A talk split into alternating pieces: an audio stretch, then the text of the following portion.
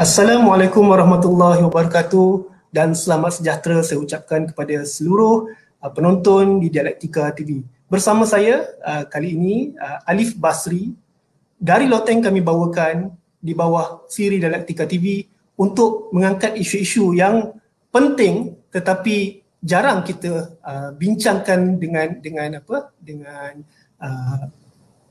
bebas ataupun biasanya isu-isu ini dianggap tabu. Tetapi hari ini kita angkat satu isu yang masih valid sampai bila-bila. Saya rasa saya tak tahu sampai bila. Dan nanti kita boleh tanyakan kita punya ahli panel iaitu isu perpaduan kami bawakan pada hari ini. Anak Malaysia benarkah dahagakan perpaduan? Uh, di peringkat dialektika TV kami memohon maaf. Ada isu yang tidak dapat kami selesaikan uh, sehingga kita mula agak lewat pada hari ini. Bersama saya uh, kalau ikutkan kita ada dua ahli panel. Uh, iaitu saudara Vira Saravanan Hai, selamat sejahtera semua. Hai, apa khabar uh, Vira? Hai, salam perpaduan. Hai, Boleh panggil boy. boy kembali bercerita. boy bercerita tetapi secara live. Ya. Yeah. Okey, terima kasih uh, Saudara Vira kerana bersama kita pada tengah hari ini.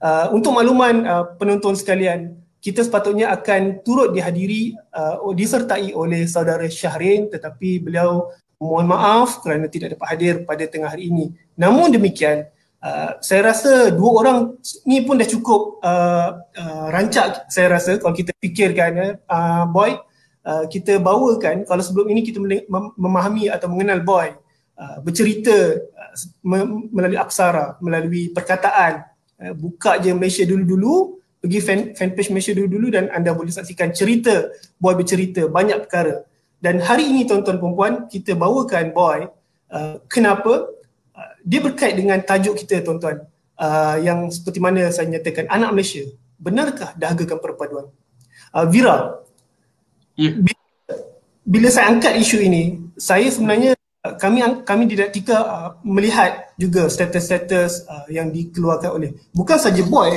tapi banyak lagi uh, uh, uh, yang berkongsi seperti uh, Khairi Kamil, Khaira Harun, King yeah. Wong.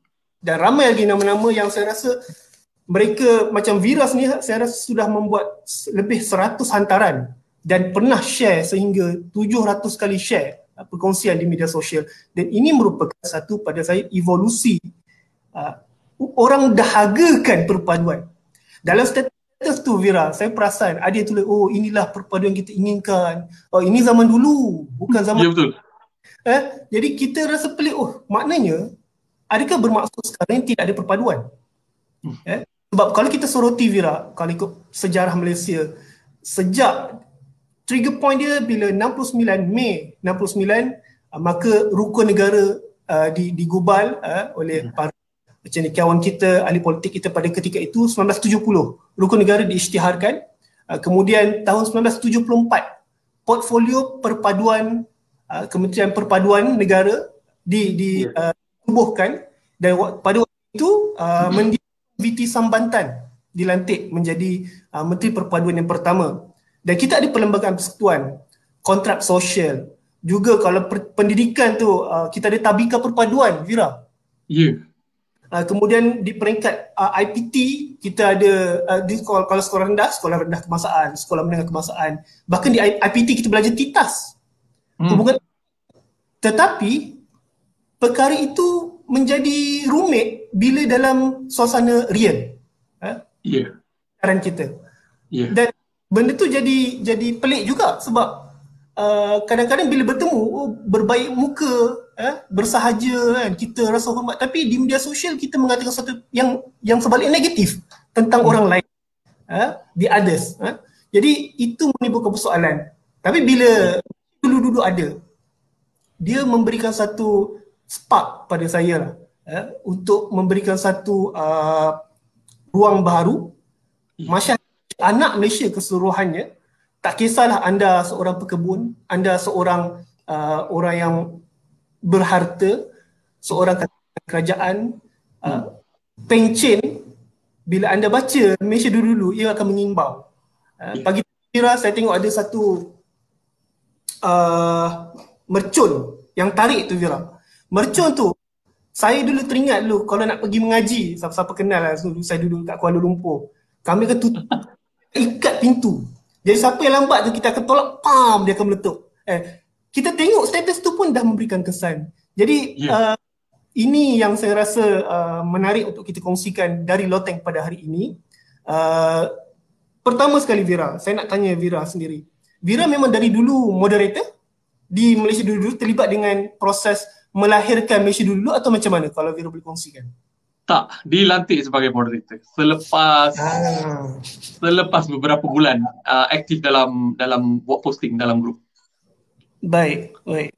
Uh, saya perasan Vira telah hantarkan lebih kurang 100 hantaran dan semua tentang zaman kanak-kanak Vira. Berapa lama sebenarnya? Sebab bila saya baca Vira punya status tu kan, macam aku ni dekat estate eh, rasa berada di estate merewang perkataan-perkataan yang kalau kita pergi kampung kita akan jumpa. Orang-orang dia suka sikit. Tambah-tambah generasi baru ni, saya tak pasti macam mana yeah. mereka adaptasi. Tapi kalau Vira sendiri, kalau Vira boleh kongsikan berapa lama ataupun cuma mungkin Vira boleh kongsikan uh, pengalaman Vira di di estate uh, sebelum ini. Silakan. Okay. Uh, asalnya sebenarnya asal sebenarnya dekat Seremban uh, masa tu kerja ayah kerja dekat uh, satu estate di Port Dickson. Uh, Port Dickson maknanya estate ni dia punya lifestyle biasa, lifestyle um, lifestyle Indian Indian community. Dia dia lebih kepada uh, apa ni um, populasi India yang banyak okay uh, bela lembu, kandang lembu, uh, populasi macam tu. Okay. Uh, typical lah, typical estate life uh, Indian, Indian oriented. Lepas tu um, bila darjah satu dekat PD selama setahun tu uh, ujung tahun tu ayah kena kena pindah. Biasalah kalau kerja estate ni um, um, yang bab-bab kerani-kerani, manager ni semua setiap kali setiap kali naik pangkat dia kena pindah. Okay, so pindah, pindah ke satu tempat yang dia kata pindah mana? Pindah pergi Muar. Alamak, Muar ni mana? Darjah satu, tak tahulah macam tak tahu mana geografi Muar tu mana, Johor tu mana, tak tahu mana-mana. Okay. So dipindahkan. Dipindahkan dalam masa lebih kurang dalam 2 minggu proses ni dia jadilah. Pindah, bawa lori, bawa barang semua. And then bila sampai dekat Muar, as in now dah tak boleh sebut Muar lagi lah. Sebut Muar eh. Muar okay. dah Muar. dia lorak dah melekat. Okay. Ah, Muar. So tahun 85, hujung tahun 85. Sampai di Muar, uh, kampung dia punya estate tu punya uh, dia punya sekitaran tu dia jadi macam kampung. Because 99%, 99% daripada daripada penduduk uh, estate di sana adalah Melayu. Melayu dan berketurunan Jawa dan sebagainya. So, rasa ganjil, rasa baru. Okay, rasa baru. Family India satu saja. Uh, beberapa family Cina. And then yang lain semuanya uh, family Melayu. Saya time tu fasih Melayu tak adalah sangat. Baru lagi baju darjah budak umur tujuh tahun. Baru yeah. standard one baru masuk darjah satu. Uh, sekolah time tu pun sekolah bahasa Inggeris sekolah GEPS uh, okay. so aliran Inggeris tu kuat lah lagi. 1980, 1985 aliran Inggeris tu kuat lagi. So so-so lah BM pergi sana ber- memang terbeliak orang orang dia start ejek Weh, budak ni anak Mak Saleh ke? BM tak tahu, tak tak kerti cakap Melayu kan. Uh, then slowly berubah. Bila dah start dapat naik basikal, merayau-rayau, jumpa orang kampung, jumpa budak. Uh, estate yang kami duduk tu, dia bersempadan hmm. dengan kampung. Semuanya kampung Melayu. Uh, ada lima kampung, tak silap saya. Panjang Sari, Sari Baru, Seri Melanti. Uh, tak jauh daripada estate. Maknanya sempadan tapi dalam sekilometer macam tu lah. So ramai pekerja yang datang daripada, yang kerja kat estate ni, yang datang daripada kampung. Quarters estate lain. Kuat, uh, yang datang dari kampung tu lain. Dia kerja kat estate tapi dia duduk rumah kampung. So lama kelamaan mesra sebati dengan dengan pertuturan dengan bergaul dengan orang kampung. Naik basikal naik motor. So daripada 85 hujung 85 sampai keluar belajar college tahun 96 uh, duduk estate duduk estate duduk kampung uh, nak kata estate estate tu sebahagian sajalah selainnya kampung Okay. Keluar keluar rumah naik basikal tak sampai 10 minit dah sampai kampung dah. So suasana kampung.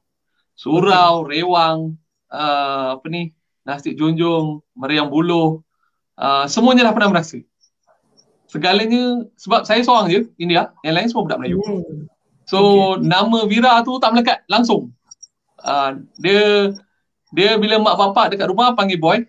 Panggil boy hmm. lepas tu bila orang tengok orang datang rumah tolong-tolong dia tengok mak panggil boy, dia pun panggil boy. Oh, so lama-lama nama boy tu jadi jadi macam ikon lah. Semua orang kenal boy. Ah bila pergi mana-mana, eh boy mana tak datang? Ah kenduri kahwin.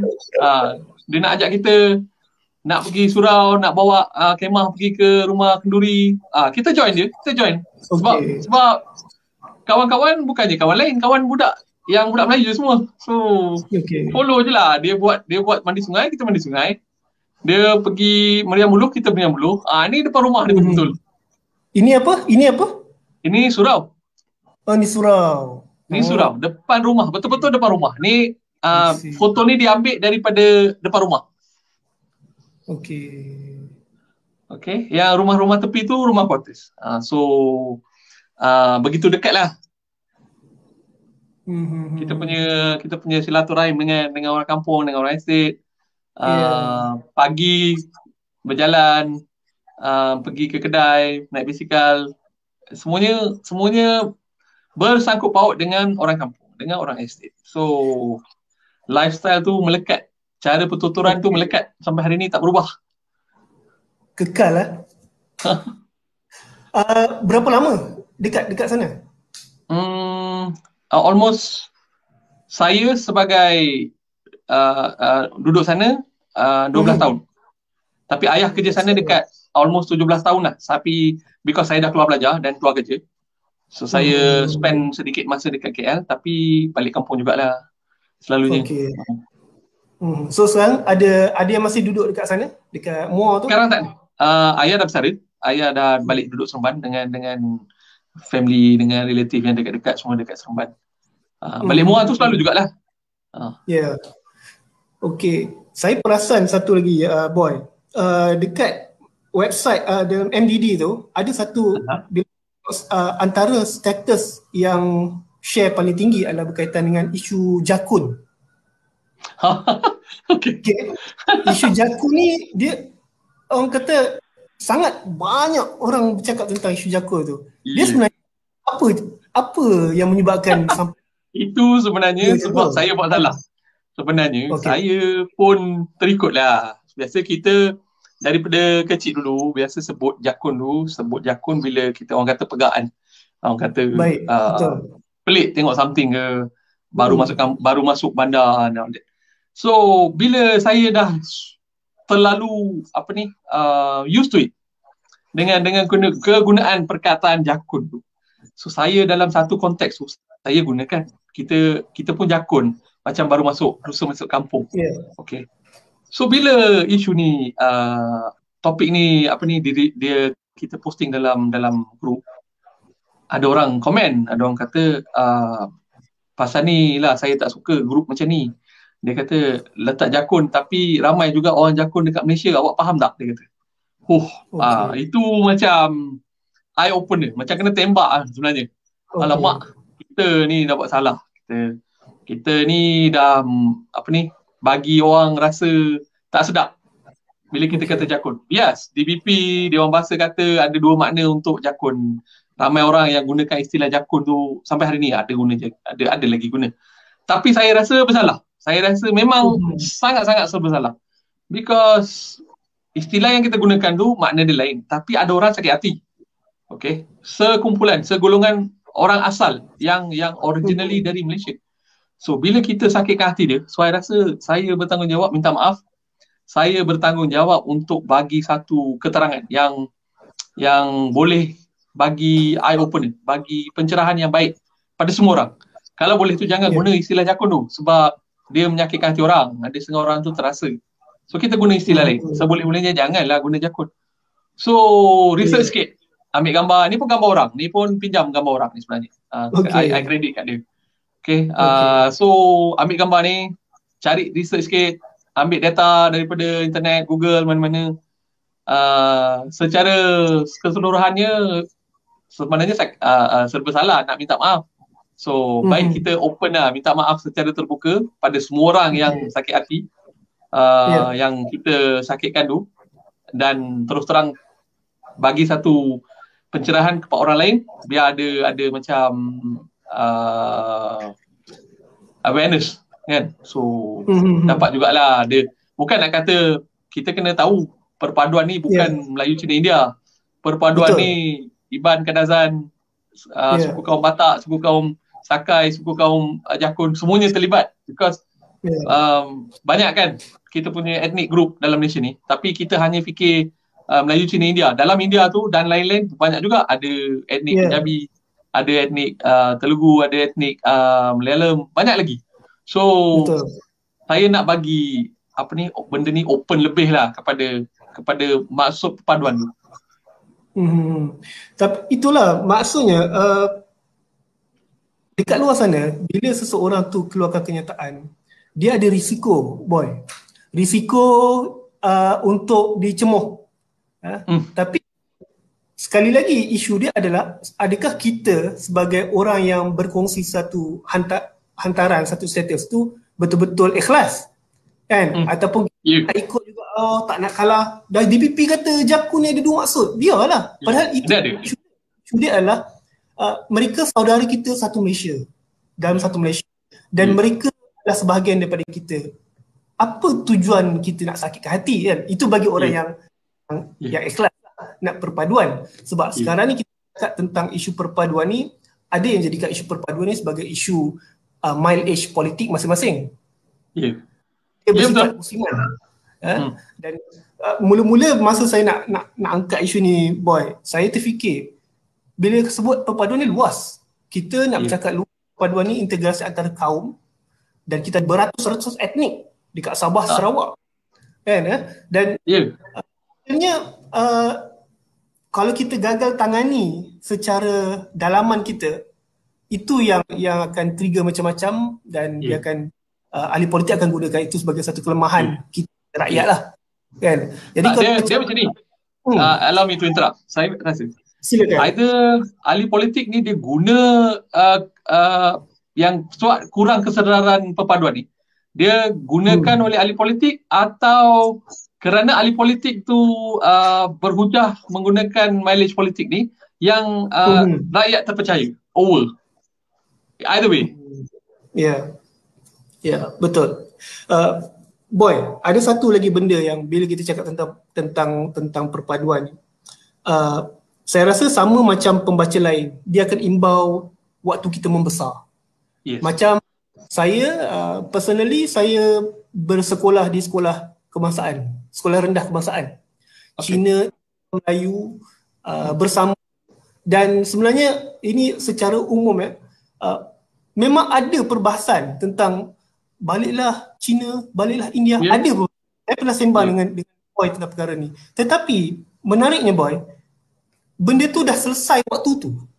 Yeah. Kita sebagai masa tu, lepas dah gaduh-gaduh, esok lusa kita bertampar balik. Betul. Dan Betul. sekarang, pengalaman peribadi ya boy, bila benda tu diwar-warkan kat luar, baliklah sana, balik sini, datanglah kemari, datanglah ke sana, saya dah tak load dah. So, jadi, apa nak saya yeah. Kan? Saya rasa kesan daripada percampuran lebih awal.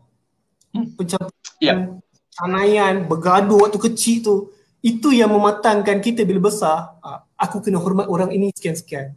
Kan? Yeah. aku kena hormat ini sekian-sekian. Boy rasa macam mana? Itu pengalaman saya lah. Saya tak tahu boy macam mana. Uh, okay kalau nak kata pengalaman sekolah um, because saya daripada uh, asal kampung hidupkan kampung kan. Okay pergaulan di kampung orang Melayu. Merata-rata. Okay, 100% lah nak kata uh, pergaulan di sekolah. Saya belajar di sekolah kebangsaan St. Andrews Small. Okay. So sekolah ni, uh, asal usul sekolah, sekolah ni sekolah La Saline, missionary school orang kata. Uh, hmm, sekolah okay. asas Kristian. Okay. Uh, tapi pergaulan per, pergaulan kami di sekolah, uh, budak India, budak Melayu, budak Cina, budak Punjabi, mm-hmm. ramai. Uh, kita sama-sama gaduh macam you kata tadi lah. Cik Alif kata tadi. Gaduh balik, balik India lah kau Okay. Sampai kita orang gaduh, uh, yang turban sting tu yang yang budak Punjabi tu gaduh sampai turban terbuka-buka gaduh. Okay. Uh, tapi esok lusa kita kita tak ada tak ada buat hal pun. Okay. Macam I pernah cerita dulu. Gaduh macam mana lah. Okay. Tapi bila duduk duduk dekat padang tu bila sukan, bila lumba lari botol air tu tuan punya air tu tuan punya botol tu tak minum. Yang minum kawan dia. Dia main round yeah. je. Okay. Ah, baju PJ tak pinjam, boleh pinjam. Seluar PJ boleh pinjam. Buku tag boleh pinjam, boleh bawa balik. Okay, kalau makan dekat kantin, tengok budak tu macam, eh mak aku lupa bawa nasi hari ni. Okay, ah peduli apa. Masa yeah. dulu saya sekolah dulu, bawa mak bagi bekal pakai ais, tapoi aiskrim. Okay, mm-hmm. kalau punya kawan-kawan tu yang yang tak makan tu, kita cuak bagi je ambil. Ah, nah makan. Ah, duduk sebelah-sebelah makan. Kita tahulah budak Melayu makan apa kan. Kita yeah. tahu, kita tahu mana nak bagi, mana tak nak bagi. Kita tahu, gaduh tu gaduh memang mesti ada gaduh. Gaduh sampai mencarut. Kan? Gaduh sampai berdarah. Tapi because kita dah biasa daripada darjah satu, darjah dua tu kita campur aduk dengan semua semua golongan. Dia jadi macam kita tak perasan pun benda tu salah.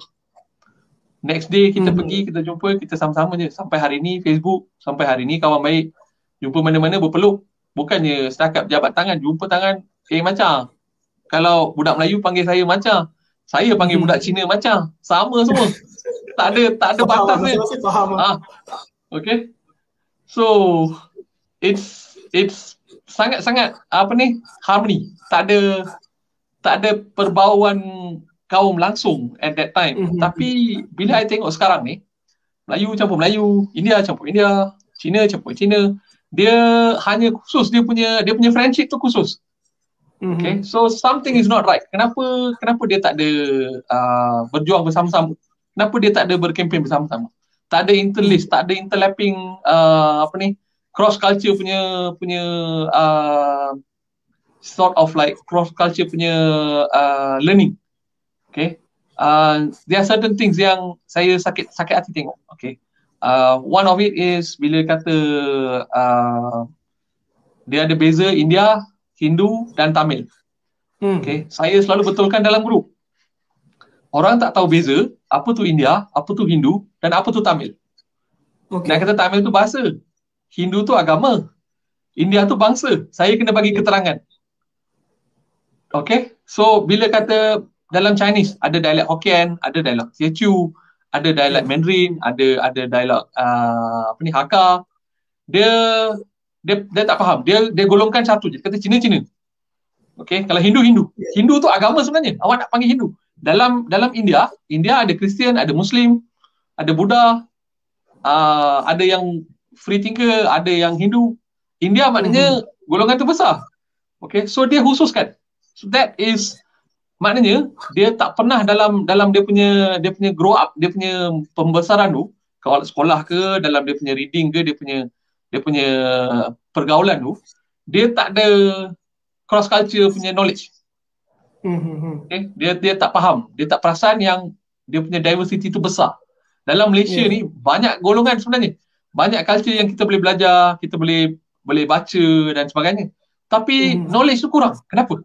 Mungkin pendedahan tak cukup. Mungkin kita punya uh, education system bahasa I mean dalam pendidikan moral yeah. atau dulu ada ada subjek lain kan macam kemahiran hidup okey ada geografi hmm. semua.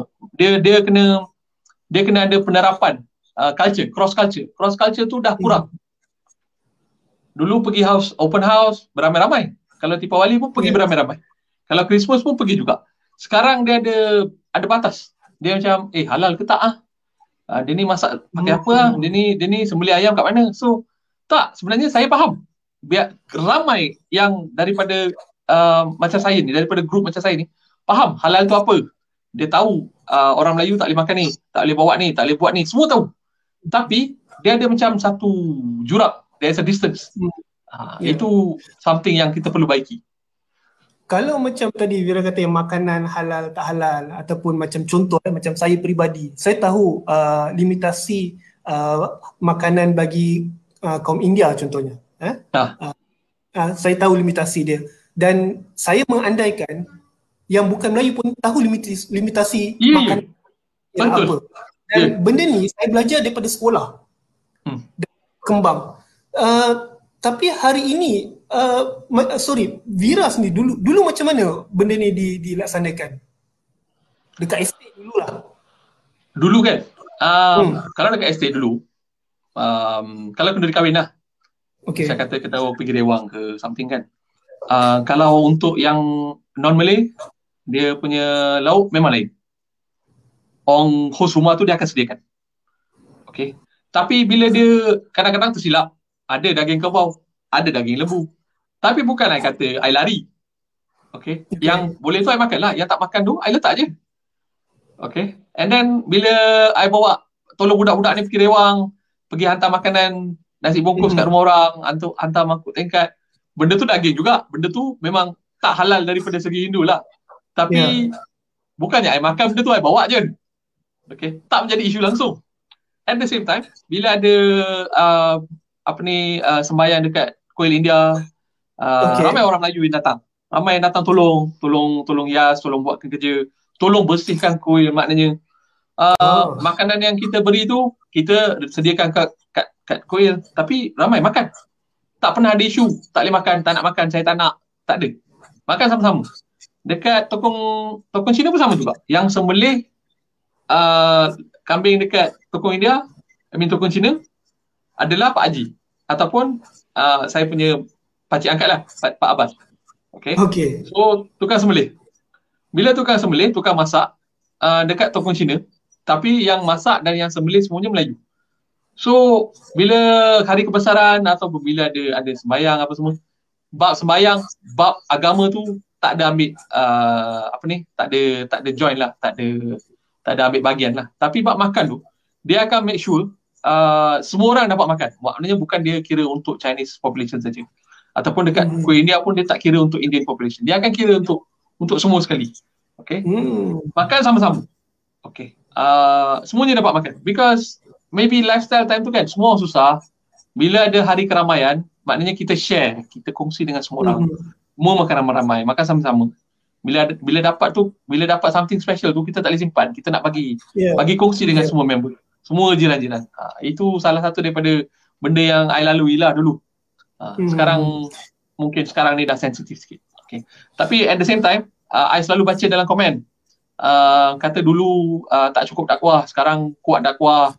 So sekarang ni pendedahan dia lain sikit. I, yes, tapi tapi time tu pun nak kata time tu pun cukup dakwah juga. Bukannya kurang. Memang ada semuanya. Ini mid 90s macam tu kan. Okay. Memang nak kata saya saya tak boleh bezakan dakwah dulu dengan dakwah sekarang. Sama. Okay, Apa maybe maksud sekarang, dakwah tu? Boy. Dia kata dia tak ada pen, dia tak ada pencerahan uh, tentang agama. Tentang agama. Okay. Okay. So but but if saya punya pendapat dah. Uh, kalau kita follow agama, kata yeah. not to say Islam lah, agama Hindu semua. Yeah. Kalau kita dah mendalami agama tu, kita follow daripada dulu sampai sekarang. Tak boleh ada beza. Kan? Sama je semua. Okay. Cuma sekarang ni saya rasa uh, peranan media sosial. Okay. Sesuatu benda boleh menjadi viral dengan begitu cepat. Mm-hmm. Saya kata kalau kedai itu tak halal. Dalam berapa minit benda tu jadi isu. Mm. Okay. Ataupun ada sesuatu yang sesuatu yang um, tak betul dari segi dari segi agama. So benda ni terlalu cepat. Okay. So uh, pressure media sosial ni tinggi sangat. Mm-hmm. Okay, so kita kadang-kadang kita uh, lupa bab perpaduan ni. Kita lebih kepada pressure media sosial ni. Saya saya rasa uh, boy bila boy sebut um, kurang share eh, perkongsian bersama hidup bersama tu kurang sekarang ah.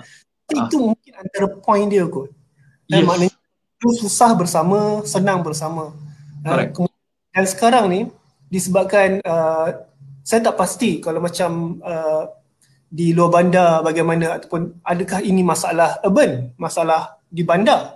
Sebab hmm. isu dia kalau masalah di bandar menjadi satu kata putus ataupun uh, suatu yang yang yang diterima pakai, dia akan jadi masalah sebab kita ingat hmm. masalah aku dekat luar bandar juga. Tapi yeah. masalah benda tu berlaku. Kan benda tu adalah berlaku di bandar. So hmm. uh, kita kurang share uh, kita kurang berkongsi kehidupan uh, dan itu yang saya fikir menatijahkan uh, kepada cabaran hari inilah. Selain yes. daripada rasa kita dah cemuh dah cakap tentang peranan ahli politik ni lah. Ya, yeah. dan uh, Amin. Uh, biarkan topik tu. Uh, jangan campur. Uh. Ya. Yeah. Dan sekarang muncul Malaysia dulu-dulu. Itu saya sebut tadi. Dia sebagai satu yeah. evolusi. Kalau di Malaysia dulu-dulu sendiri, bagaimana pemilihan pemilihan status untuk di approve tu? Kan boy kan dah jadi moderator sekarang. okay. Dia sebenarnya uh, undang-undang dia tak adalah ketat sangat. Kita kita hmm. bagi je letak uh, kebanyakannya post kita bagi letak. Okay. Uh, tak ada bias agama, tak ada bias uh, apa ni uh, umur dan sebagainya. Biasanya kalau gambar tu elok, gambar cantik, gambar lama dan cerita dia betul-betul bawa kita kepada zaman dulu, automatically kita approve cepat-cepat. Tapi ada, mm-hmm. ada golongan yang masih mempolitikkan isu, masih mengagamakan isu. So kadang-kadang benda-benda macam ni kita hold on. Kita biar jangan post. Okay. okay. Kadang-kadang nak post. Gambar ahli politik ni pun masalah ni. Kita post dia dah. Dia macam faham. Faham left and right. Okay. So benda-benda macam ni kita kita sebolehnya kita nak elakkan. Okay. Kita nak bawa kepada hmm. isu perpaduan. Kita nak bawa kepada yeah. pengalaman lama. Uh, cara-cara hmm. penggunaan benda-benda lama dulu. Sekolah lama. Okay uh, cara kita grow up dulu, cara kita membesar dekat kampung, dekat bandar. Okay. Uh, benda-benda macam tu. Motif dia simple. Uh, kita imbau keundangan pada zaman dulu. Kalau yang nak yang nak kata setakat nak apa ni uh, megahkan diri kalau setakat nak tunjuk dia punya kekayaan dalam grup kita biasanya kita kita lepaskan je posting macam tu kita tak kita tak tengok pun mm-hmm. that that is the foundation lah. Pada pada I rasa kalau nak tanya kenapa grup ni cantik kita hmm. grup moderator dengan admin kita orang hari-hari kita orang banyak meluangkan masa pantau. Berapa uh, ramai sebenarnya? uh, ada dalam 10 orang. Okey okey so hmm. memang ramai. Memang memang banyak kerja kita pantau. Komen-komen negatif komen-komen politik komen-komen yang apa ni uh, meroyan-royan uh, pasal pasal politik, pasal ahli politik, uh, mm-hmm. komen yang marah-marah, komen yang um, apa ni um, biasanya kurang ajar lah. Dia dia yeah. dia gunakan bahasa yang kasar sangat pada okay. pada uh, apa ni penulis dan sebagainya. Kita akan delete. Uh, okay. Kadang-kadang dia sendiri tak tahu. Uh, yang penulis tu sendiri tak tahu. Kita dah lama dah delete dah dia punya komen. Because kita tengok benda ni dia, boleh mencetuskan sesuatu. Menunggu tak keluar. keluar. Ya. Yeah kadang-kadang dia dia tulis something yang sindir. Bila sindir, uh, komen tu dalam satu minit boleh boleh ber, boleh berlanjutan dan isu tu jadi besar. Okay, hmm. so sebelum apa-apa jadi tu kita delete. Biar biar jangan jadi isu. Okay, seboleh-bolehnya nak harmonikan grup tu cantik-cantik. Jangan ada yang gaduh pasal agama, ada gaduh pasal hmm. pasal apa ni? Uh, setengah-setengah tu dia kata uh, ini tipulah dulu. Dia tak faham. Mungkin benda tu jadi tak jadi kat kampung dia tapi jadi kat kampung orang. Ah. Yeah. Okay, so uh, kadang-kadang pening, kadang-kadang fun jugalah. Sehari berapa status yang terima? Satu hari. Average hmm. 300. Average. Yeah. Cool. 300. Kurata 300 posting yeah. dalam satu hari. Ah. Okay. Uh, dapat detect tak demografi uh, komposisi demografi uh, penghantar ni contohnya macam Sabah Sarawak Uh, berapa kemudian uh, di Semenanjung berapa? Saya rasa uh, Sabah Sarawak sejak kat belakangan ni ada increase. Oh okey. Uh, dia punya dia punya following daripada daripada penduduk Sabah Sarawak ada. Kurang okay. tapi ada. Ya. Yeah. kalau Semenanjung uh, memang banyak. Memang banyak yang cerita lama-lama. Tapi ada lagi. Hmm. ada lagi yang saya rasa uh, yang ada follow follow Facebook, ada follow group, okay. tapi dia dia kurang dia kurang mahir guna Facebook. Dia tak nak tulis, dia tak nak share gambar. Mm-hmm. Uh, macam semalam saya ada ada saya uh, seorang daripada senior sekolah saya dulu. Uh, dia kata dia ada satu cerita. Cukup cantik cerita dia. Uh, orang-orang orang kaya-kaya di Tanjung Agas semua dulu. Okay. okay. Tapi dia macam dia ragu-ragu. Dia belum dia boleh dia belum buat ayat lagi, belum buat cerita okay. yang cantik untuk keluarkan gambar cantik gambar dah ada uh, dia ni family dia daripada dulu moyang dia semua um, mm-hmm.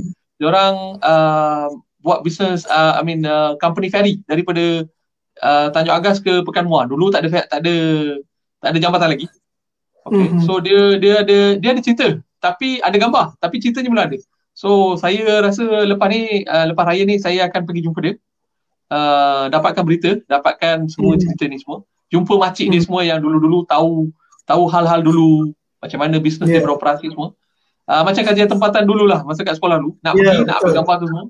Uh, hmm. saya nak tolong dia sampaikan ya saya nak sampaikan cerita tu dalam grup okey uh, so uh, kalau dekat uh, bila tadi kita cakap tentang MDB kan uh, saya nak kepada realiti okey uh, realiti semasa hari ini kalau sekolah rendah kebangsaan dulu ramai saya tak pasti data KPM bagaimana tapi okay. melihat secara kasar mata kasarnya uh, ataupun pengalaman terdekat eh sekeliling kita kalau SR sekarang ni dia macam uh, majoriti ialah satu bangsa. Ya. Yeah. Kemudian kita ada sekolah jenis kebangsaan yang memang kita yeah. tahulah. Saya rasa yeah. itu yang Zira boleh kongsikan sebab daripada dulu ada sekolah jenis kebangsaan. Okay? Betul. Uh, okay. Uh, kemudian kita ada sekolah-sekolah agama. Yeah. Dan kemudian international school. Yeah. Uh, saya ada kebimbangan dari sudut sebab kita dah jadi bapa. Ya, kita dah kan. Okey. Pengalaman kita tak akan berulang ah Vira. Pengalaman okay. kita tak, tak akan. Tak akan. Tapi isu dia adalah bagaimana anak-anak kita nak beradaptasi dengan perubahan ini. Sebab uh, dan baru-baru ini uh, ke, uh, menteri uh, apa Perdana Menteri kita pada 15 Februari lalu telah keluarkan dasar perpaduan negara. Ha, dasar saya fikir kalau betul diambil berat itu adalah satu benda yang penting untuk dilaksanakan. Isu dia peringkat kita adakah kita nak laksanakan ke tidak. So Vira rasa macam mana dari sudut sekolah tu sendiri? Uh, adakah sekolah memang sekolah. bahagian tu isu dia ataupun ada isu lain sebenarnya? Maknanya sekolah tu bukan masalah sebenarnya. Dia dia ada isu oh. lain. Vira rasa macam mana? Saya rasa saya rasa peranan sekolah tu penting. Mm-hmm. Because saya percaya kepada membina bangsa. Membina bangsa mesti mesti seharusnya 100% mesti daripada sekolah. There is no other place. Tak akan ada tempat lain yang kita boleh bina bangsa selain yang terbaik selain daripada sekolah. Kalau nak sampai dekat tahap universiti, tahap, tahap college baru nak buat membina bangsa tu, tak boleh lah dah lambat sangat. Benda ni kena berlaku daripada daripada tadika lagi. So kita sekarang, kita sekarang ni kita ada sekolah kebangsaan, kita ada sekolah Cina, SRJKT, SRJKC, SRJKT. And then kita ada sekolah-sekolah uh, private Cina, kita ada international school, kita ada private yeah. school. Dan sekarang ni uh, last few years pri- uh, apa ni? Uh, ada uh, homeschooling. Okay. So benda-benda ni dah banyak berubah daripada zaman kita dulu. Zaman saya dulu lah. Saya habis sekolah tahun 95. Okay. Mm-hmm. So banyak berubah. So ada satu tahap tu ramai kata vernacular school ni dia menarik semua uh, student India ataupun student Chinese, Chinese pergi ke vernacular school. Uh, ke sekolah Cina dan sekolah Tamil.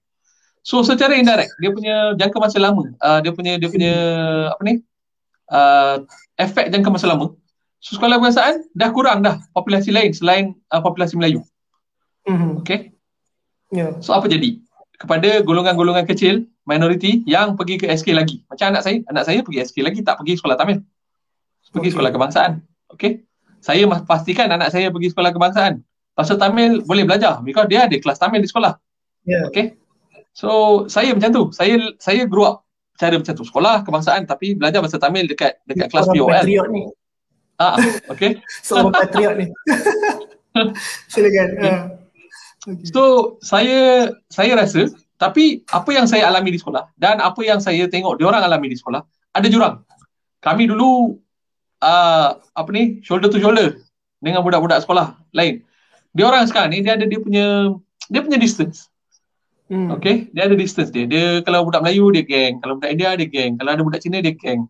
Okay, tak ada join antara dia orang. Makan lain-lain, main PJ lain-lain. Uh, there's ada gap. Uh, then at the same time, kalau budak sekolah Tamil atau budak sekolah Cina, bila dia terap masuk dekat form 1, dia berpisah juga, dia tak join. Hmm. Dia masing-masing. Okay. And then bila dia dah 6 tahun, dia dalam bahasa Tamil dan bahasa Cina, bila dia masuk sekolah menengah, segelintir dapat excel. Dapat tangkap BM dan hmm. dapat jalan. Yang lain, dia terkapai-kapai lah. BM tak boleh, bahasa Inggeris pun tak boleh, tak mahir. So nak buat apa sekarang ni? So dia tercurut, dia tertinggal. Bila tertinggal, tak gerti baca uh, ataupun dia tak gerti alami mendalami BM atau mendalami bahasa Inggeris dan sebagainya. Uh, knowledge dia kurang. Dia tak boleh baca, dia tak boleh uh, dia tak boleh faham media uh, media sosial, dia tak, tak boleh faham uh, media masa. So when this kind of things happen, makin lama makin memecah lah.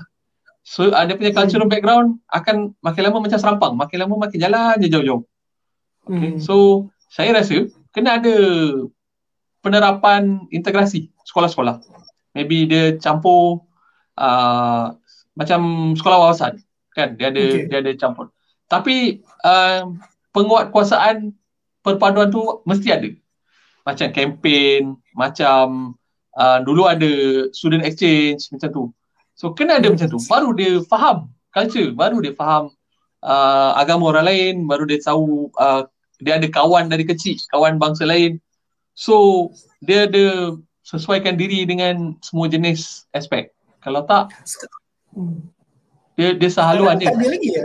Sekarang sekarang tak ada lagi ya integration tu ke? I think sekolah wawasan ada lah. Sekolah wawasan ada ke tak ada? Saya rasa benda tu tak ada lagi kan. Kita belum buat lagi. Okay, saya tak pasti. Okay. Ha, dan menariknya Vira, kalau dalam blueprint dasar dasar perpaduan negara disebutkan tau uh, di, di, perlu ada satu uh, institusi pendidikan se, seperti sekolah wawasan disebutkan. Okay. okay. Uh, so uh, itu tak tahulah kita tengok macam mana nanti. Hmm. Uh, yes, yes. Hopefully dalam dalam komen eh kirinku berisi rupanya boy ni. Dulu masa kecil kurus kering, tonjang naik basikal keliling estate, good vibes. Kenal ke? Uh, tak. Ni semua ni semua peminat-peminat setia ni. Okay, okay, okay. Zen Design. Zen Design sebut penerapan hanya boleh dilakukan dengan sekolah satu aliran sahaja iaitu sekolah yes. kebangsaan. Masukkan sekolah jenis kebangsaan dengan segera. Ini pandangan Zen. Kalau ikut boy, apa pandangan boy bila wujud pandangan sedemikian? Mansuhkan tu maybe ayat perkataan yang besar. Okay. okay. Itu maknanya um, bubarkan semua sekolah maknanya. Okay. Saya kata, saya punya pendapat, kita interact, inter, inter, integrate semua. Maknanya, kita kita boleh masih lagi adakan uh, pembelajaran bahasa Cina, bahasa Tamil, okay, di di sekolah, satu sekolah. Okay. Tapi, uh, buat apa yang patut? Uh, syllabus, dia punya sistem, cara pengajaran, hmm. okay, yeah. semuanya kena terap sama-sama. Okay, at the same time, satu lagi yang paling penting, uh, semangat patriotik dan semangat kebangsaan mesti ada kat sekolah. Sekarang ni makin kurang. Orang tengok bendera pun tak ada respect. Orang nyanyi negara aku pun tak ada respect. Negara aku ke uh, rukun negara, semuanya macam remeh-remeh. Okay, hmm. you tanya siapa-siapa, rukun negara mesti fikir lima kali. Kalau negara aku suruh nyanyi, bukan suruh nyanyi. Bila bila dengar lagu, suruh berdiri tegak pun dia duduk goyang kaki. So benda-benda macam ni um, you know sakit hati bila kita tengok bendera jatuh barai kat bawah okey koyak rabak dia peduli ah langsung tak kisah itu bendera negara kita. Sepatutnya macam macam kita katalah bendera tu kena ada dekat dekat sini. Bukan bukan apa ni terbarai kat jalan raya. Yeah. so uh, semangatlah semangat tu. Daripada daripada mati-mati kata masukkan sekolah. Macam mana kita nak integrasi semua benda ni? Mesti ada cara dia. Okay, hmm. kita boleh tengok negara-negara macam Singapura yang yang banyak banyak uh, dah maju, dah banyak apa ni uh, advance dia punya sistem education dia. So kita boleh ambil hmm. contoh daripada sini ataupun negara-negara Skandinavia macam Denmark, macam Sweden, dia ada hmm. uh, penduduk Arab, dia ada penduduk uh, Algeria, dia ada semua yeah. tapi dia ada integration dia. France pun sama. Dia dari Afrika, dia ada Algerian, semua dia ada. Tapi macam mana dia boleh boleh adakan dia punya national integration dekat sekolah? Okay, mesti ada cara. Ya, betul. Saya saya terfikir kalau tertanya-tanya lah daripada beberapa tahun lepas tak ada ke kajian uh, sama ada daripada kementerian ataupun institusi pengajian tinggi uh, berkenaan dengan keberkesanan sekolah rendah kebangsaan sebagai ejen menyatu, menyatu, menyatu padukan masyarakat. Hmm. Adakah memiliki penyelidikan? Saya tertanya-tanya sebab sekarang ni pada I polarisasi itu dah berlaku.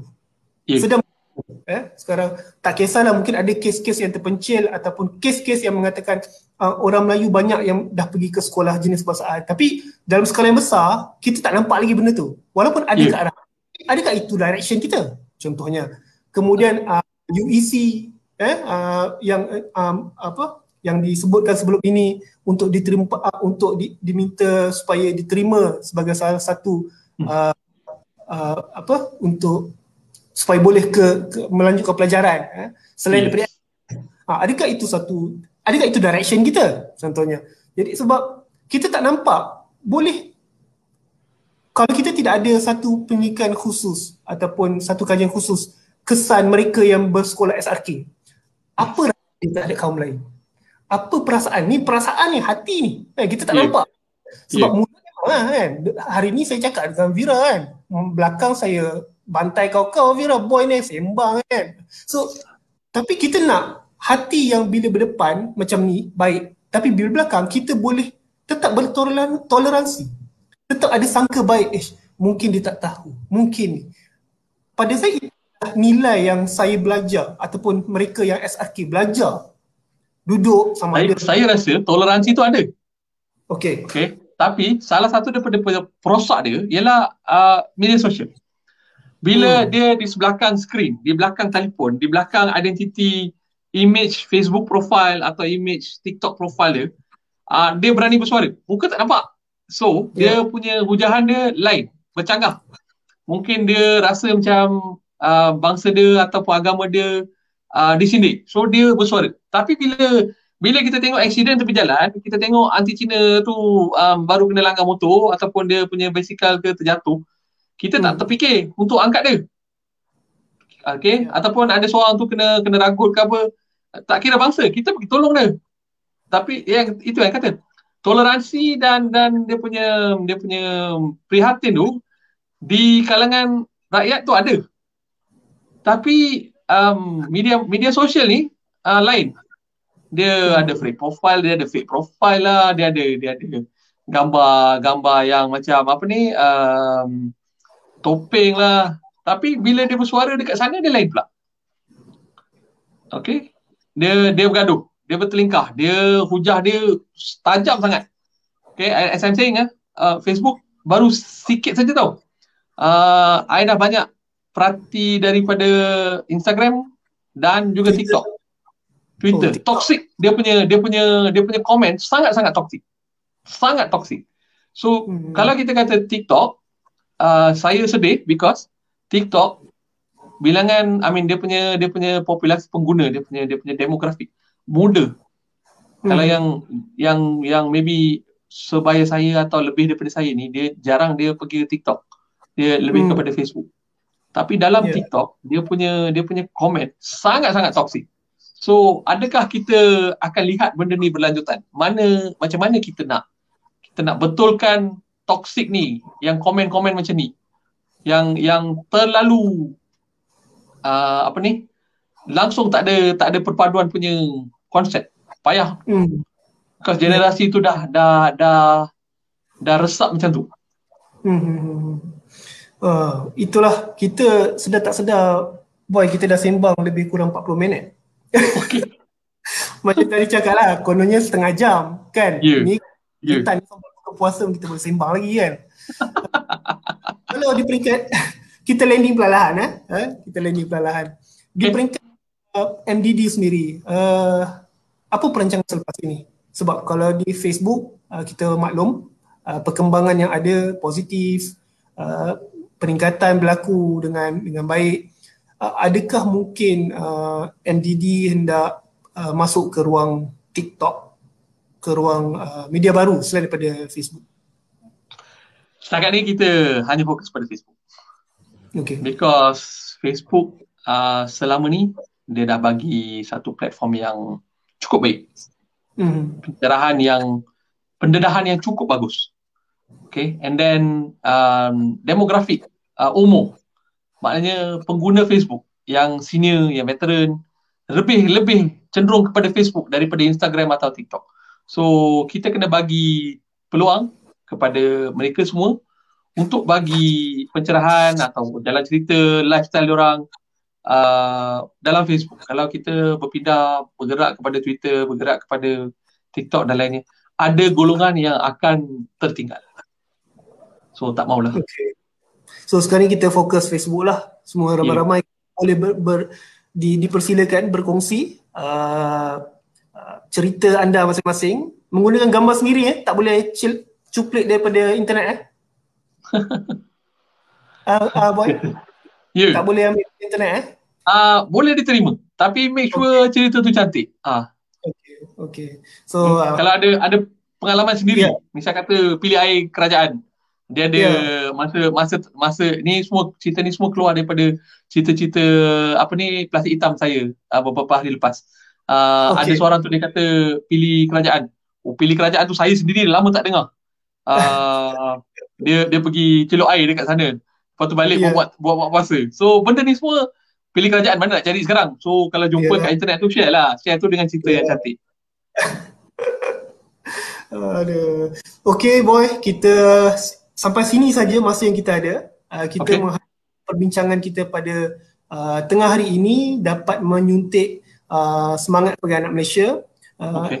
Pada kami di, di Dialektika, kami mengalu-alukan uh, untuk perkongsian lanjut daripada uh, uh, Malaysia dulu-dulu sekiranya kita boleh uh, mengangkat apa-apa tema yang yang dirasakan sesuai dan okay. dari Loteng Dialektika TV ini kita angkat tema-tema yang yang antara yang terbanyak tema penting supaya perkara ini sentiasa disembangkan. Positif yeah. vibe sentiasa di, di, di apa dikembangkan sebab kita dah terlalu negatif vibe. Uh, yes. di hari-hari ya di Twitter, di Facebook, di WhatsApp. Jadi elok betul WhatsApp sehari satu lagi. Ha. Yes, WhatsApp kan share many times share kan. Forwarded many times. Forward many times kan. Jadi uh, terima kasih banyak-banyak Vira. Uh, kita boleh ajak uh, saudara Syarin bersama kita sekali lagi. Uh, dari Loteng uh, tamat sehingga kini dan kita mengharapkan uh, mengharapkan uh, tuan-tuan dan puan-puan uh, bersama berkongsi pandangan di ruangan komen yang sedia ada walaupun tidak bersama live pada hari ini dan kita akan uh, ke udara sekali lagi secara secara ulangan ya Vira pada malam ini okay. 9 malam. Jadi jemput tonton di sana dari awal hingga akhir. Uh, kita mengharapkan ini sebagai permulaan yang baik uh, supaya Malaysia, rakyat Malaysia bukanlah hanya semata-mata bergantung kepada perlembagaan, uh, undang-undang. Kita ni banyak nak kata mana kata undang-undang, perlembagaan, mengapa tidak supaya benda tu datang daripada dalam diri kita. Uh, common sense. Uh, kita rasa mereka ini lahir kat Malaysia, mereka ini bahkan bukan orang Malaysia sekalipun, uh, kemanusiaan itu perlu ada. Uh, boy. Ya, yeah. betul. Jadi Sekian terima kasih kepada Boy dan kita berjumpa di masa lain.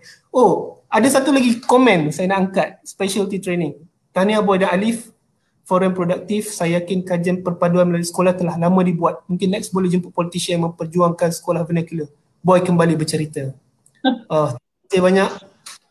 Okey, uh, okay. sekian. Wabillahi taufiq wal hidayah. Wassalamualaikum warahmatullahi wabarakatuh. Selamat tengah hari. Bye-bye.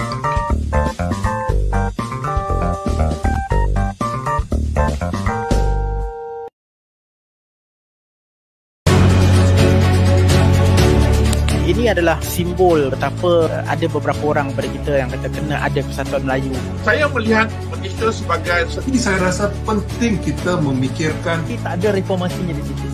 Namun begitu tidak bertindak mana ada demokrasi. We have wasted the crisis dengan tidak membuat peraturan. The biggest shareholders of a government is rakyat.